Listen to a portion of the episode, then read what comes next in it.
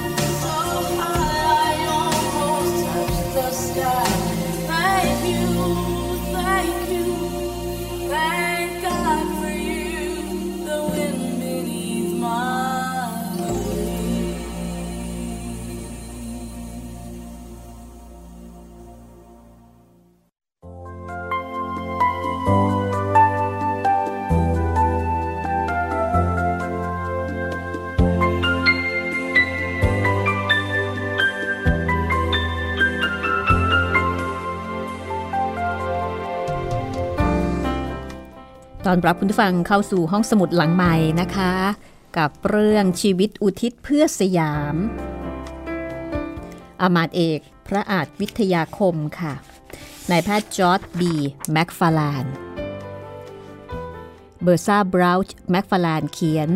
เด็กวัฒนารุ่น 100 แปลและเรียบเรียงค่ะ ห้องสมุดหลังใหม่นำมาเล่าให้ฟังวันนี้เป็นตอนที่ 3 แล้วนะคะ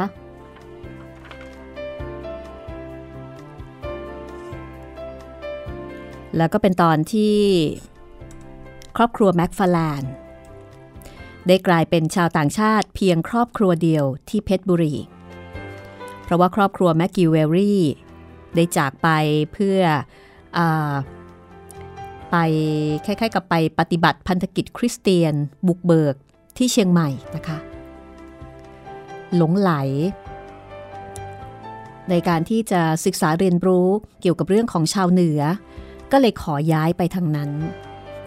ทำให้ที่เพชรบุรีเหลือครอบครัวแม็กฟาแลนเพียงครอบครัวเดียว เรื่องราวจะเป็นอย่างไรต่อไปนะคะ ติดตามได้เลยค่ะ กับประวัติของแพทย์คนแรกของศิริราช อาจารย์แพทย์คนแรกของศิริราชอำมาตย์เอกพระอาจวิทยาคมจอร์จ บีแม็คฟาร์แลนด์ค่ะ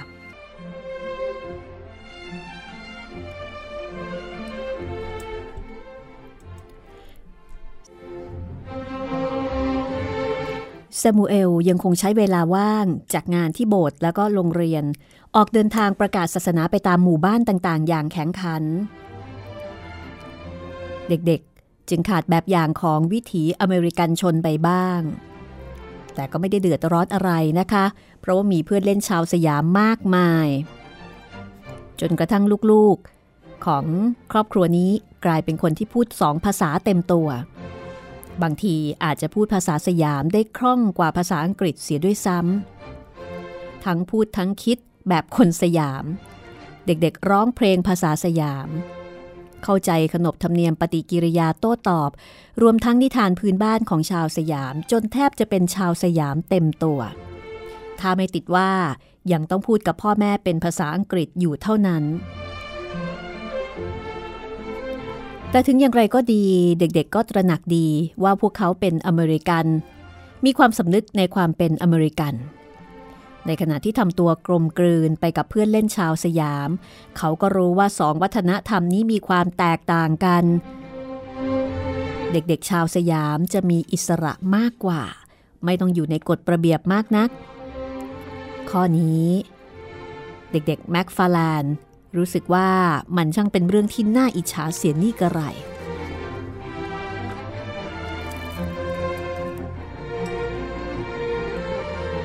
เมื่อโตพอที่จะร่ำเรียนได้ เด็กๆก็ได้เรียนหนังสือตามวัยของเขากับแม่ สอนเองเป็นเหมือนกับโฮมสคูลเลยทีเดียวนะคะ โดยมีพ่อช่วยสอนวิชาเลขเสริมให้ เด็กๆมีโอกาสได้เรียนวิชาเลขเพียงน้อยนิด เพราะว่าพ่อมีเวลาน้อย นั่นก็คือช่วงหลังอาหารเที่ยง ซึ่งเป็นเวลาที่เรียนไม่เข้าหัวที่สุด จอร์ดซึ่งเป็นลูกชายคนเล็กเกลียดการเรียนเลขมาก แล้วก็พยายามหลีกเลี่ยงทุกวิธีทางที่จะต้องเกี่ยวข้องกับเลขหรือว่าคณิตศาสตร์ แต่สำหรับเรื่องอื่นๆแซมูเอลสามารถที่จะสอนลูกๆของเขาได้เป็นอย่างดี ไม่ว่าเขาจะไปทำอะไรที่ไหน ถ้าเป็นไปได้ก็จะให้ลูกๆมาอยู่ด้วยเสมอ เพื่อที่จะให้เด็กๆได้เห็นได้เรียนรู้ในทุกสิ่งทุกอย่างที่เขาทำเด็กๆสามารถตั้งคำถามว่าทำไมได้ตลอดเวลาโดยที่ไม่ต้องเกรงกลัวอะไรใด ๆ ทั้งสิ้นแซมูเอลซื้อที่ดินไว้แปลงหนึ่งแล้วก็เริ่มสร้างโบสถ์แต่ว่าที่เพชรบุรีไม่มีโรงเผาอิฐ ไม่มีใครรู้วิธีเผาอิฐเลย เขาก็เลยต้องขึ้นไปกรุงเทพ ไปเรียนรู้กระบวนการทุกอย่างเกี่ยวกับอิฐ แล้วก็กลับมาสร้างเตาเผาอิฐขึ้นเองนะคะ เก่งมากๆเลย โดยมีชาวสยามเป็นลูกมือ หลังจากใช้เวลา 4 ปี เมื่อจอร์ดอายุได้ 8 ขวบ อาคารหลังนี้ก็เสร็จสมบูรณ์ มิชชันนารีหลายคนเดินทางไกลมาจากกรุงเทพเพื่อร่วมในพิธีมอบถวายโบสถ์อันสำคัญนี้ เพราะนี่คือโบสถ์คริสเตียนหลังที่สามในประเทศสยามค่ะ โดยหลังแรกนะคะ อยู่ที่สำเหร่กรุงเทพ หลังที่สองคือโบสถ์โปรเตสแตนต์สำหรับชาวต่างชาติที่พูดภาษาอังกฤษ แต่เดิมอยู่ใกล้กับสุสานโปรเตสแตนต์ ปัจจุบันย้ายมาอยู่ที่ถนนคอนแวนต์ในชื่อว่าคริสตจักรไครสต์เชิร์ชกรุงเทพค่ะ แล้วก็หลังที่ 3 คือโบสถ์ที่เพชรบุรีหลังนี้ 3 ปีต่อมา จอร์จได้รับศีลแบปติสต์และเข้าร่วมเป็นสมาชิกของโบสถ์ด้วย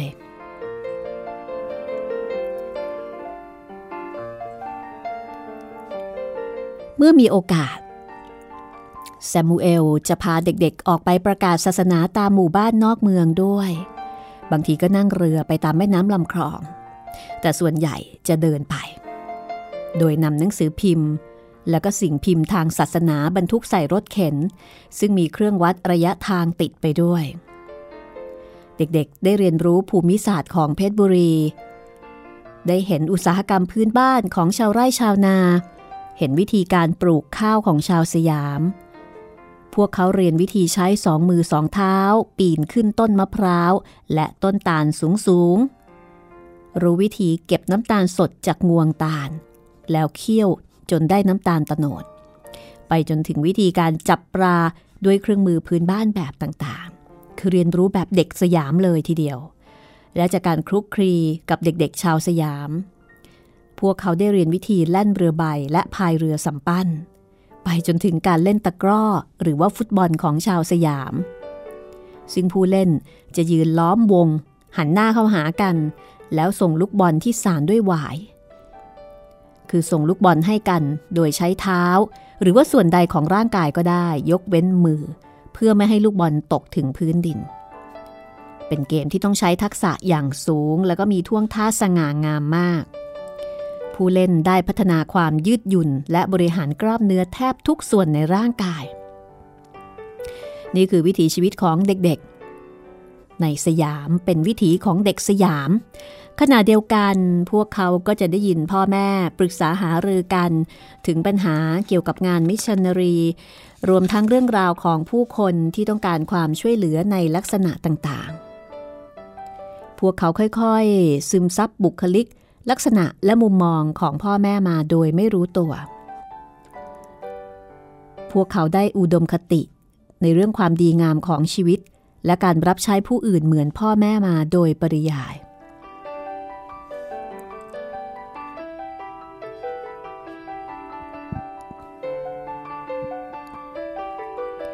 วันอาทิตย์เป็นวันที่ไม่สนุกเลยสำหรับเด็กๆ เพราะว่าต้องไปเข้าโบสถ์ แล้วก็อ่านพระคัมภีสองสิ่งนี้ไม่ทำให้เด็กๆเกิดความกระตือรือร้นใด ๆ อย่างที่ผู้ปกครองในโบสถ์คาดหวังเอาไว้ ผู้ใหญ่คาดหวังแต่เด็กๆเบื่อ อย่างไรก็ดีค่ะ ครอบครัวแม็กฟาแลนใช้ชีวิต อยู่กับข้อบังคับในวันสบาโตนี้อย่างเคร่งครัด วันสบาโต หรือว่าซับบาส คือวันอาทิตย์แห่งการพักผ่อนค่ะ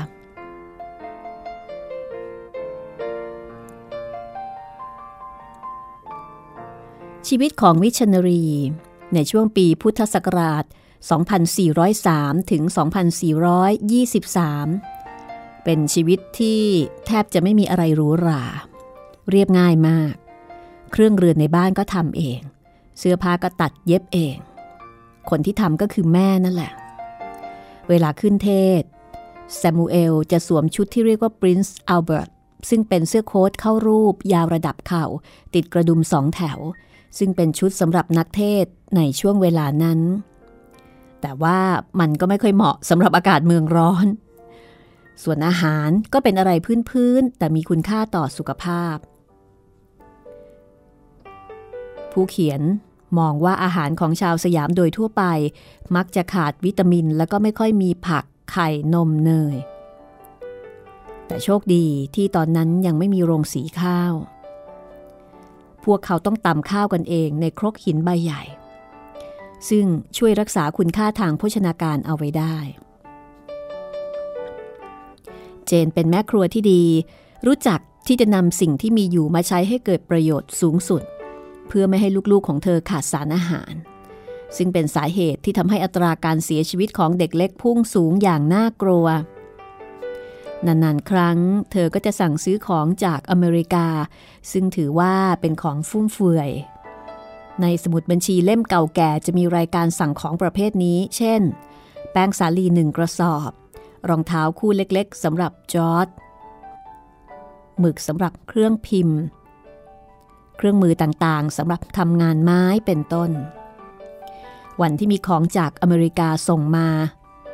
จะถือเป็นวันสำคัญของครอบครัวเลยทีเดียว และขณะที่แกะข้าวของแต่ละชิ้น ก็จะมีเสียงโออาดังประกอบไม่ขาดสาย เงินทองเป็นของหายากในช่วงนั้น ครอบครัวจึงต้องตัดความอยากมีอยากได้ออกจนเหลือแค่สิ่งที่จำเป็นจริง ๆ เท่านั้น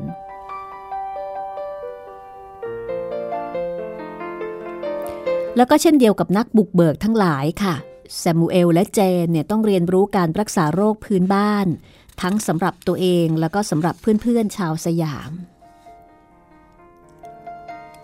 หนึ่งในความทรงจำของจอร์ดในวันเวลานั้นก็คือ เขาต้องช่วยพ่อห่อยาควินินเป็นชุดๆ เตรียมไว้แจกคนที่เดินทางมารับทั้งจากใกล้และไกล เพื่อความอุ่นใจว่าตัวเองมียาวิเศษที่พิชิตโรคมาลาเรียได้ เพราะว่าในสมัยนั้นโรคนี้ยังระบาดอยู่ทั่วไปค่ะจอร์จจำได้ว่า แซมูเอลผู้เป็นพ่อจะค่อยๆ ใช้มีดแบ่งผงยาใส่ ในกระดาษรูปสี่เหลี่ยมเล็กๆ ทีละชุดทีละชุด โดยมีจอร์จยืนมองอยู่ข้างๆ ด้วยความภาคภูมิใจ แล้วก็บรรจงพับกระดาษห่อยา แล้วก็พับอย่าง ประณีต เพื่อให้แน่ใจว่าขอบทั้งสี่เสมอกันเป๊ะ เพื่อจะได้เข้ามุมอย่างลงตัวพอดี พ่อของเขาพิถีพิถันกับเรื่องพวกนี้มาก และจอร์จก็ซึมซับมาเต็มหัวใจ ประสบการณ์เช่นนี้ทำให้จอร์จรู้สึกว่าเขามีส่วนในการเยียวยารักษาชาวสยาม และนับเป็นสิ่งแรกที่ช่วยจุดประกายความคิดให้แก่เขาในการเลือกอาชีพในเวลาต่อมา ซึ่งจอร์จมักจะพูดถึงเรื่องนี้เสมอ ว่ามันเป็นปัจจัยสำคัญที่ทำให้เขาตัดสินใจเป็นแพทย์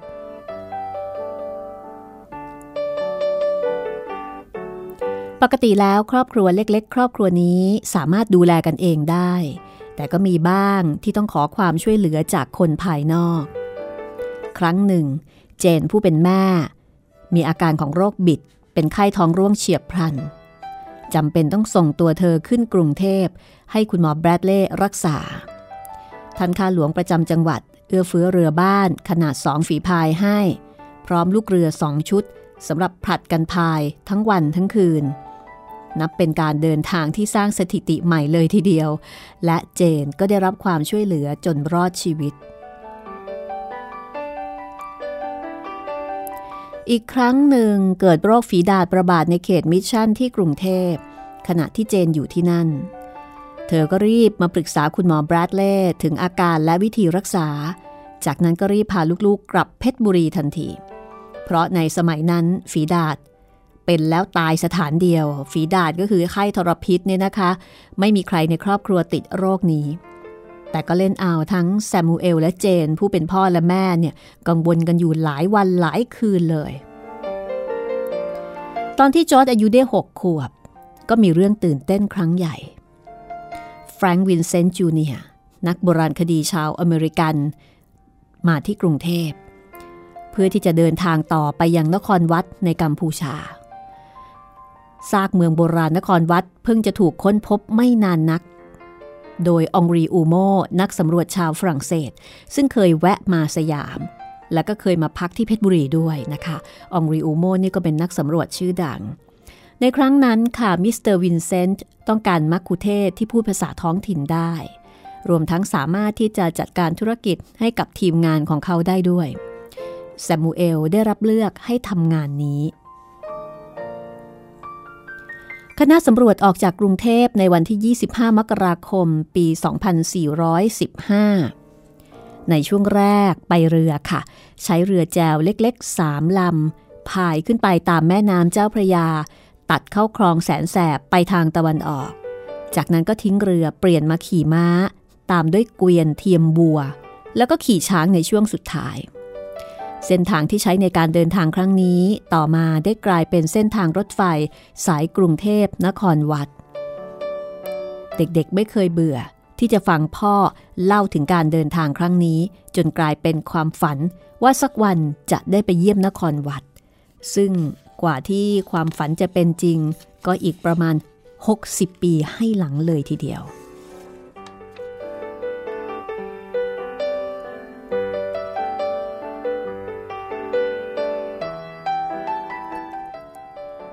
ระหว่างปี 2416 ถึง 2418 ครอบครัวแม็กฟาลานมีโอกาสลาพักยาว ซึ่งเป็นครั้งเดียวในชีวิต 36 ปีในสยาม ที่เจนผู้เป็นแม่ได้กลับไปเยี่ยมบ้าน และนับเป็นเวลากว่า 12 ปีที่แซมมูเอลและเจนได้มายังสยาม และตอนนี้ก็ถึงเวลาที่วิลเลียม และเอ็ดวินจะต้องไปเข้าโรงเรียนที่อเมริกา พวกเขาจึงตัดสินใจเดินทางไปอเมริกา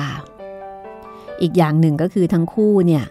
หวังว่าจะไปโน้มน้าวหนุ่มสาวชาวอเมริกันหัวก้าวหน้า ให้มาอุทิศชีวิตทำงานมิชชันนารีในสยามเพิ่มขึ้นอีก เพราะว่างานขยายตัวอย่างรวดเร็ว และต้องการคนมาช่วยโดยด่วน โดยเฉพาะที่เพชรบุรี เพราะว่าเจนเพิ่งจะเปิดโรงเรียนการช่างสตรีขึ้นสำหรับเด็กหญิงรุ่นโต ในขณะที่พ่อแม่และเด็กๆ ต้องตัดเสื้อผ้าใหม่หมด ในสายตาของชาวสยามเสื้อผ้าเหล่านี้ดูประหลาด และในสายตาของชาวอเมริกันเองก็เช่นกันค่ะ ซึ่งอย่างหลังดูจะเป็นประเด็นมากกว่าค่ะ เพราะว่าก่อนหน้านี้ป้าแนนซี่รีด ได้ส่งเสื้อผ้ามาให้เจนใช้เป็นต้นแบบ และมิชชันนารีรุ่นใหม่ๆ ก็ช่วยแนะนำแฟชั่นล่าสุดให้ด้วย เจนก็ลอกแบบมา โดยไม่รู้ว่ามันเป็นสมัย คือมันเป็นสไตล์ที่พ้นสมัยไปแล้ว คือเชยไปแล้ว แม้ว่าเจนจะมีฝีมือและตัดเย็บเสื้อผ้าพวกนี้อย่างดีที่สุด แต่เมื่อครอบครัวแม็กฟาแลนไปถึงอเมริกา พวกเขากลับดูเป็นตัวประหลาด แล้วก็ถือเป็นสภาพที่บีบคั้นจิตใจเด็กๆนะคะ เพราะว่าพวกเขาตกเป็นเป้าสายตาตลอดเวลา ทุกๆคนอยากฟังพวกเขาพูด หรือว่าร้องเพลงภาษาสยาม แล้วก็พากันหัวเราะขบขัน ในที่สุดเด็กๆก็เกิดอาการ ประมาจนไม่ยอมพูด หรือว่าร้องเพลงภาษาสยามอีกเลย เว้นแต่เวลาอยู่ในที่โรโหฐานที่พวกเขารู้สึกเป็นตัวของตัวเอง ก็จะมีการพูดภาษาสยามกัน ซึ่งสำหรับพวกเขาแล้วการพูดภาษาสยาม มันคือเรื่องธรรมชาติ ซึ่งไม่ต่างอะไรกับการหายใจ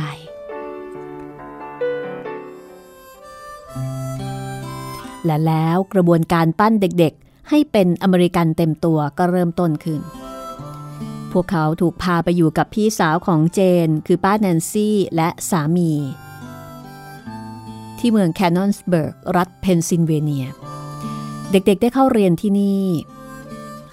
หลังจากได้คบหากับเด็กชายอเมริกันอื่น ๆ บ้างพักหนึ่ง เด็กๆก็สามารถกลมกลืนเป็นส่วนหนึ่งของชุมชนได้ บุคลิกลักษณะแปลก ๆ ที่แตกแยกที่แปลกแยกนะคะ ก็ค่อย ๆ เลือนหายไป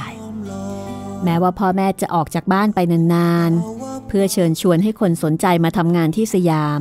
เด็กๆก็อยู่ได้ ภายใต้การดูแลของป้า เรื่องราวจะเป็นอย่างไรต่อไปนะคะ เดี๋ยวกลับมาติดตามกันใหม่ค่ะ ชีวิตอุทิศเพื่อสยามดาวแดนแผ่นดินที่เราจากมาเนิ่นนานแสนนาน ดอกหญ้างามงดงามดังก่อนหรือรอนร่วง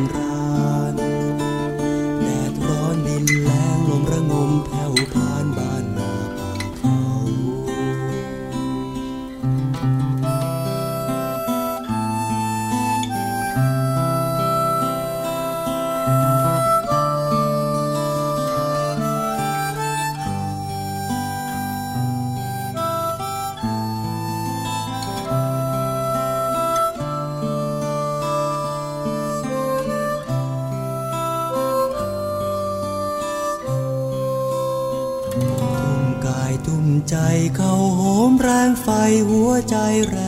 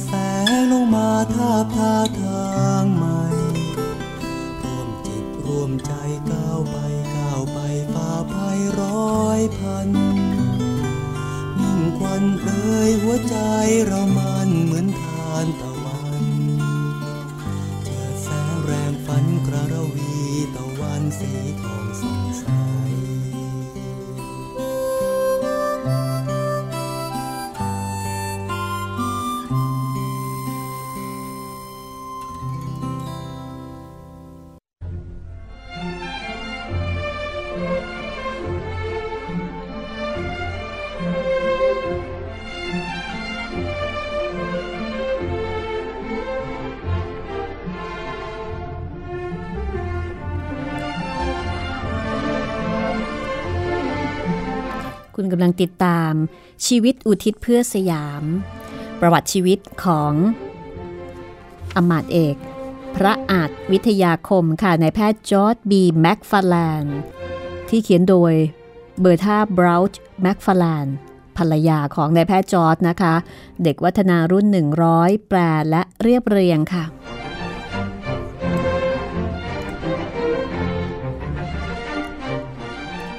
เมื่อการลาพักผ่อน ที่ค่อนข้างจะใช้ระยะเวลายาวนานสิ้นสุดลง วิลและเอ็ดต้องอยู่กับป้าแนนซี่ต่อไป อันนี้คือพี่ชายสองคนของจอร์ดนะคะ ส่วนจอร์ดและแมรี่เนี่ยยังเด็กเกินกว่าที่จะทิ้งไว้ได้ เมื่อเหลือกันเพียงแค่สองคน พี่ชายกับน้องสาวคือจอร์จและแมรี่ ก็ยิ่งสนิทกันยิ่งขึ้นกว่าแต่ก่อน แมรี่ชื่นชมพี่ชายมาก แล้วก็มักจะติดสอยห้อยตามพี่ไปทุกแห่ง อาจจะเป็นเพราะเหตุนี้นะคะ จอร์จจึงไม่มีบุคลิกกล้าบ้าบิ่นแบบเด็กชายอเมริกันอยู่ในตัวเลย กลายเป็นเด็กสยามไป ระหว่างช่วงเวลาพักผ่อนอันยาวนานแซมูเอลคิดโครงการสำคัญขึ้นมาสองอย่าง และพอกลับมาถึงเพชรบุรีได้ไม่นาน เขาก็ลงมือทำบทเพลงนมัสการภาษาสยาม พร้อมโน้ตเพลง คือแต่เดิมเนี่ยมีการใช้บทเพลงนมัสการภาษาสยามกันอยู่แล้ว แต่ไม่มีตัวโน้ต ส่วนหนึ่งคุณหมอแบรดเล่พิมพ์เอาไว้ในหนังสือพิมพ์ American Missionary Association แล้วก็มีการพิมพ์เพิ่มเติมอีกในปี 2402 และปี 2403 ถึงเวลาจะต้องแก้ไขปรับปรุงแล้วก็จัดพิมพ์ขึ้นใหม่แล้ว โดยครั้งนี้แซมมูเอลจะใส่โน้ตเพลงลงไปด้วยค่ะ ระหว่างอยู่ที่อเมริกาเขาได้ชักชวนเพื่อนฝูงให้มาช่วยในโครงการนี้ โดยให้เพื่อนๆ ช่วยกันคัดเลือกบทเพลงที่ชื่นชอบ เพื่อที่ว่าจะได้แปลเป็นภาษาสยาม แล้วก็ขอให้เพื่อนๆ บริจาคเงินคนละ 5 ดอลลาร์สำหรับเพลงแต่ละบท เพื่อใช้เป็นค่าทำเพลง แล้วก็เขาสัญญาว่าจะมีการพิมพ์ชื่อของผู้บริจาคลงไปให้ด้วย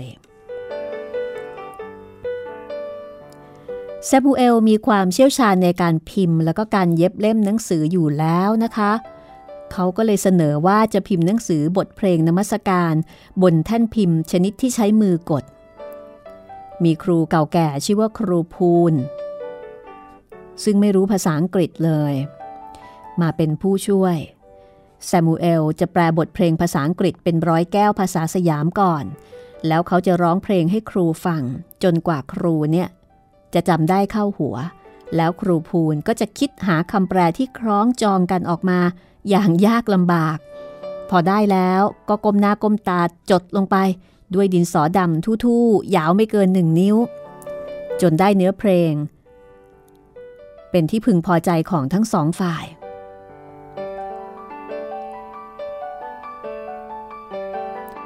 หนังสือบทเพลงนมัสการแม็กฟาแลน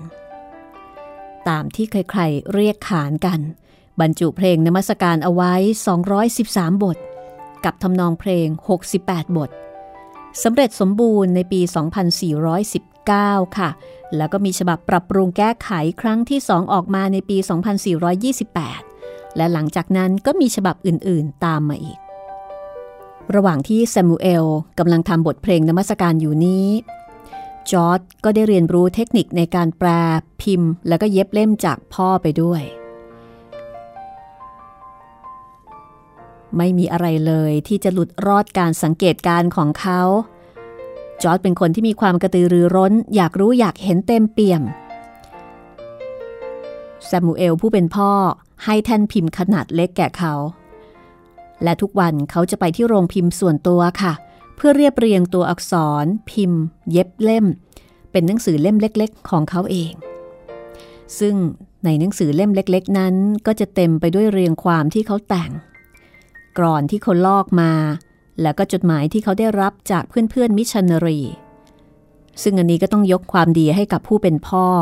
ผู้ที่เรียนวิธีการพิมพ์ เพราะมีความจำเป็นต้องใช้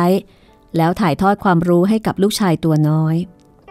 ทักษะนี้ช่วยจอร์จได้มากในเวลาต่อมา เมื่อเขาต้องตีพิมพ์ผลงานของตัวเอง เขาสามารถอธิบายขั้นตอนการทำงาน ให้แก่ช่างพิมพ์ผู้ไม่มีประสบการณ์ได้อย่างละเอียด และถูกต้องทุกขั้นตอน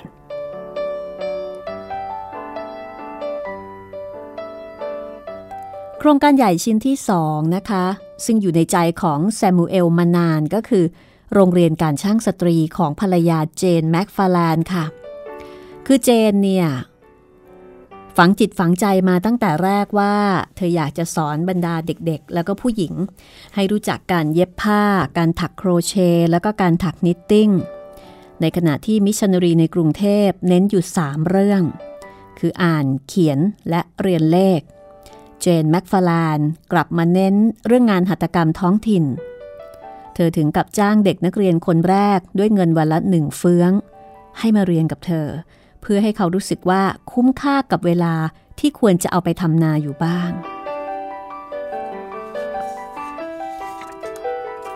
เธอเป็นคนแรกนะคะ ที่นำจักเย็บผ้าเข้ามาในเมืองเพชร แล้วก็เป็นผู้สร้างกระแสให้ผู้หญิงแต่งตัวด้วยเสื้อผ้าแนวใหม่ คือแนวเดิมเนี่ยผู้หญิงสมัยนั้นจะใช้ผ้าแถบผืนแคบๆผืนเดียว ปกปิดส่วนบนของร่างกาย ก็คือคาดผ้าแถบนุ่งจงกระเบน โรงเรียนการช่างสตรีของเธอตั้งขึ้นเป็นแห่งแรกในสยามค่ะ และในที่สุดก็ประสบความสำเร็จอย่างมากจนสถานที่ไม่เพียงพอแซมูเอลสามีก็ทำเรื่องขอเงินทุน 4,000 ดอลลาร์จากคณะกรรมการเพรสไบทีเรียน เพื่อที่จะสร้างเรือนไม้ 3 ชั้นให้กับโรงเรียน คณะกรรมการอนุมัติค่ะ แล้วก็มอบเงินมาทันที 2,000 ดอลลาร์ เขาก็เปิดโรงงานช่างไม้ที่ใต้ถุนบ้านอีกครั้ง โดยได้นำเครื่องมือพื้นๆจากอเมริกามาช่วยเสริม ด้วยความตั้งใจว่าจะสร้างโรงเรียนให้ดีกว่าที่เคยสร้างบ้านพักและโบสถ์มีการปรับปรุงหลายจุดหนึ่งในนั้นก็คือการแกะสลักลายฉลุเหนือประตูและหน้าต่าง เริ่มจากการวาดลายลงในกระดาษแผ่นเล็กๆ แล้วส่องไฟฉายเป็นเงาขยายขึ้น เพื่อจะได้ลอกลายลงบนกระดาษแผ่นใหญ่ แซมูเอลและเจนเป็นผู้ลากเส้นลอกแบบตามเงา ในขณะที่จอร์ดและแมรี่ คอยถือตะเกียงส่องไฟให้พ่อกับแม่ แต่แล้ววันหนึ่งค่ะ ก็มีข่าวเศร้ามาจากอเมริกา ว่าคณะกรรมการนะคะ ไม่สามารถจะส่งเงิน 2,000 ดอลลาร์งวดที่2มาให้ได้ เท่ากับว่า เขาจะต้องสร้างอาคารในวงเงิน 2,000 ดอลลาร์เท่านั้น จริงๆแล้วงานสร้างอาคารเนี่ยจะต้องใช้ประมาณ 4,000 ดอลลาร์นะคะ พอไม่ได้เงินงวดที่2ก็ต้องใช้เงินงวดแรกเท่านั้น การก่อสร้างก็ดำเนินไปเรียกว่าไปไกลโขแล้ว จะให้เปลี่ยนแผนมาสร้างในงบประมาณ 2,000 ดอลลาร์ในตอนนี้คงเป็นไปไม่ได้แน่ๆ ในช่วงหัวเลี้ยวหัวต่อ มีข้าราชการสยามผู้หนึ่งถามขึ้นมาว่าทำไมคุณไม่ขอรับบริจาคบ้างล่ะ ผมมั่นใจว่าข้าราชการสยามจะช่วยกันลงขันแน่ ๆ เพราะทุกคนต่างก็อยากเห็นโรงเรียนดำเนินต่อไป และถ้าคุณกราบบังคมทูลขอพระราชทานแล้วก็ ผมมั่นใจว่าพระเจ้าอยู่หัวจะทรงประเดิมเป็นพระองค์แรกด้วยพระราชทรัพย์ก้อนใหญ่เชียวละ พอได้รับคำแนะนำนะคะแซมูเอลก็สองจิตสองใจ เพราะว่าที่ผ่านมาไม่เคยมีหน่วย mission ไหนทำแบบนี้มาก่อน แต่ทีนี้พอเห็นว่าไม่มีทางอื่นอีกแล้ว ที่จะทำให้งานนี้สำเร็จลุล่วงลงไปได้นะคะเขาก็เลยทำเรื่องขอเรียรายเงิน แล้วก็ฝากให้ข้าราชการระดับสูงผู้หนึ่งเป็นธุระนำความไปถวายให้ถึงพระเนตรพระกันของพระเจ้าแผ่นดิน ครอบครัวแม็กฟาแลนก็รอคอยด้วยความกระวนกระวายค่ะ แต่ก็ไม่มีคำตอบใด ๆ กลับมา จนในที่สุดรอไม่ไหว แซมูเอลผู้เป็นพ่อเดินทางเข้ากรุงเทพ เพื่อสอบถามให้รู้ชะตากรรมของคำกราบบังคมทูลดังกล่าวทางครอบครัว รอแล้วรอเล่าจนกระทั่งเขากลับมา กลับมาพร้อมข่าวดีที่น่าปิติยินดีที่สุด พระเจ้าแผ่นดินทรงบริจาคเป็นพระองค์แรกด้วยพระราชทรัพย์ถึง 1,000 ดอลลาร์ 1,000 ดอลลาร์ในยุคนั้นนี่ มากมายนะคะ และข้าราชการอื่นๆ ก็ช่วยกันบริจาคสมทบ จนได้ยอดเงินรวมสูงถึง 2,200 ดอลลาร์ มากกว่าที่ต้องการซะอีก ยิ่งไปกว่านั้นนะคะแซมูเอลยังถือเงินบริจาคทั้งหมด มากับเรือบ้านของเขา เป็นเงินสดที่สดจริง ๆ คือมาเป็นเหรียญเงินกลมๆขนาดใหญ่ มีหน่วยเป็นบาท บรรจุอยู่ในถุงหนักอึ้ง แล้วก็มัดปากถุงไว้อย่างแน่นหนา จอร์ดและแมรี่ช่วยกันยกถุงบรรจุเหรียญเงินอันสูงค่านี้เข้ามาในบ้าน ด้วยความภาคภูมิใจ แล้วก็เก็บรักษาอย่างดีในกล่องที่แข็งแรง จากนั้นการสร้างโรงเรียนการช่างสตรีก็สำเร็จลุล่วงไปด้วยดีค่ะ นี่คือชีวิตในวัยเยาว์ของจอร์จซึ่งเรียบง่าย แต่เปี่ยมด้วยความอุตสาหะ การเอาจริงเอาจัง และการมีจิตใจที่พร้อมจะช่วยเหลือผู้อื่น เป็นเวลา 12 ปีที่จอร์จได้ศึกษาบทเรียนแห่งชีวิต โดยมีหมู่บ้านเล็กๆ ในสยามเป็นฉากหลัง ภายใต้การชี้นำอันชาญฉลาดของพ่อแม่มิชชันนารีผู้มากความสามารถ และมีบุคลิกหนักแน่นมั่นคง แต่แล้วในปี 2421 ก็เกิดเหตุการณ์บางอย่าง ซึ่งทำให้เกิดการพลิกผันชีวิตทุกคนในครอบครัวแม็กฟาแลนโดยเฉพาะตัวจอร์ดเองโดยสิ้นเชิง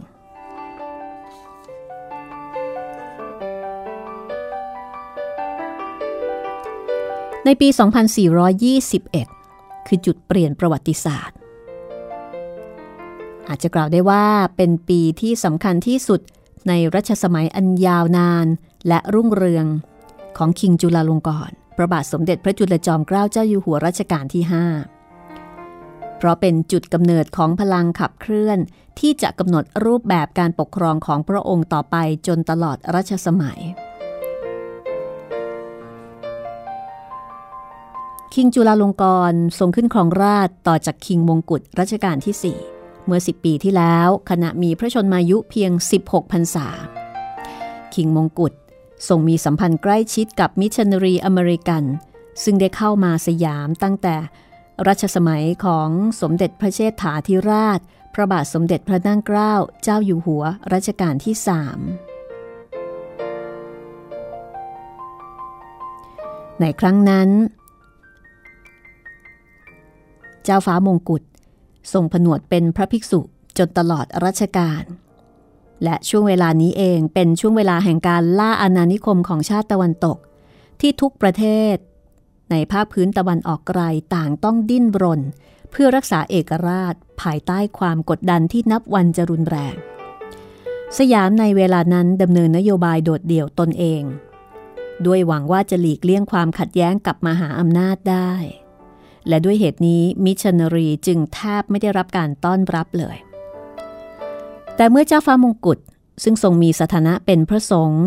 ทรงสัมผัสชีวิตชาวบ้านทั่วไปได้อย่างอิสระ และทรงมีโอกาสคบหากับมิชชันนารีชาวอเมริกันเป็นการส่วนพระองค์ ก็มีความสัมพันธ์ที่ดี และค่อยๆ พัฒนาขึ้นทีละน้อย จนกลายเป็นมิตรภาพอันอบอุ่น อาจกล่าวได้ว่าพันธกิจที่ยิ่งใหญ่ที่สุดของมิชชันนารีรุ่นแรก คือการสร้างมิตรภาพกับเจ้าฟ้ามงกุฎนี่เอง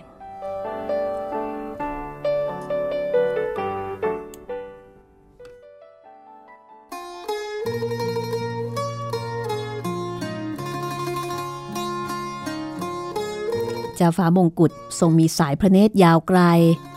ทรงเล็งเห็นว่าทางรอดของสยามไม่ได้อยู่ที่นโยบายโดดเดี่ยวตนเอง แต่อยู่ที่การศึกษาความแข็งแกร่งของชาติตะวันตก และพัฒนาตนเองให้เท่าเทียม พระองค์จึงมีพระราชดำริที่จะเรียนภาษาอังกฤษ เพื่อที่จะใช้เป็นกุญแจไขสู่เคล็ดลับที่สร้างอำนาจให้กับชาติตะวันตก คณะมิชชันนารีซึ่งอยากจะเข้าถึงชาวสยามอยู่แล้ว ได้เข้าถวายการสอนด้วยความยินดี ดวงแสงอันงดงามย่อมมีความมืดคอยขับเรื่องราวจะเป็นอย่างไรต่อไปนะคะราวว่าติดตามต่อได้ในตอนหน้าตอนที่ความ4ชีวิตอุทิศเพื่อสยาม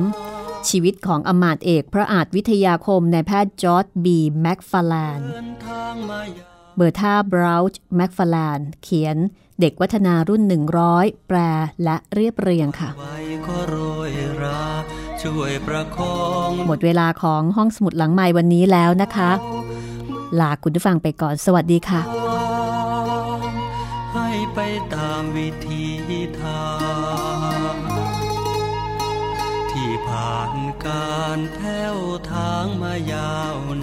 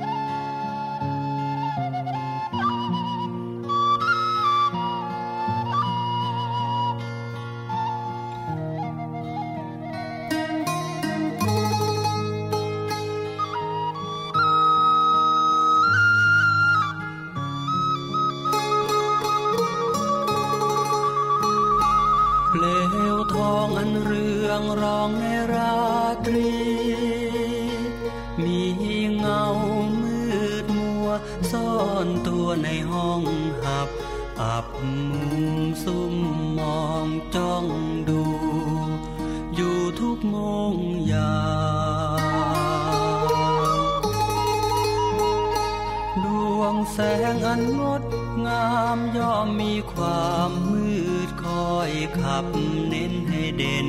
ราววาวา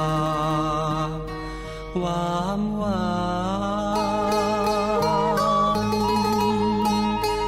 ดังดวงใจที่เดินทางมายาวนาน ประสบการณ์มากมาย แต่วันไหวก็โรยรา ช่วยประคองดวงใจอันอ่อนเยาว์มือเท้า อันบอบบางให้ไปตามวิธีทางที่ผ่านการแผ้วทางมายาวนานให้ไปตามวิธีทางที่ผ่านการแผ้วทางมายาวนาน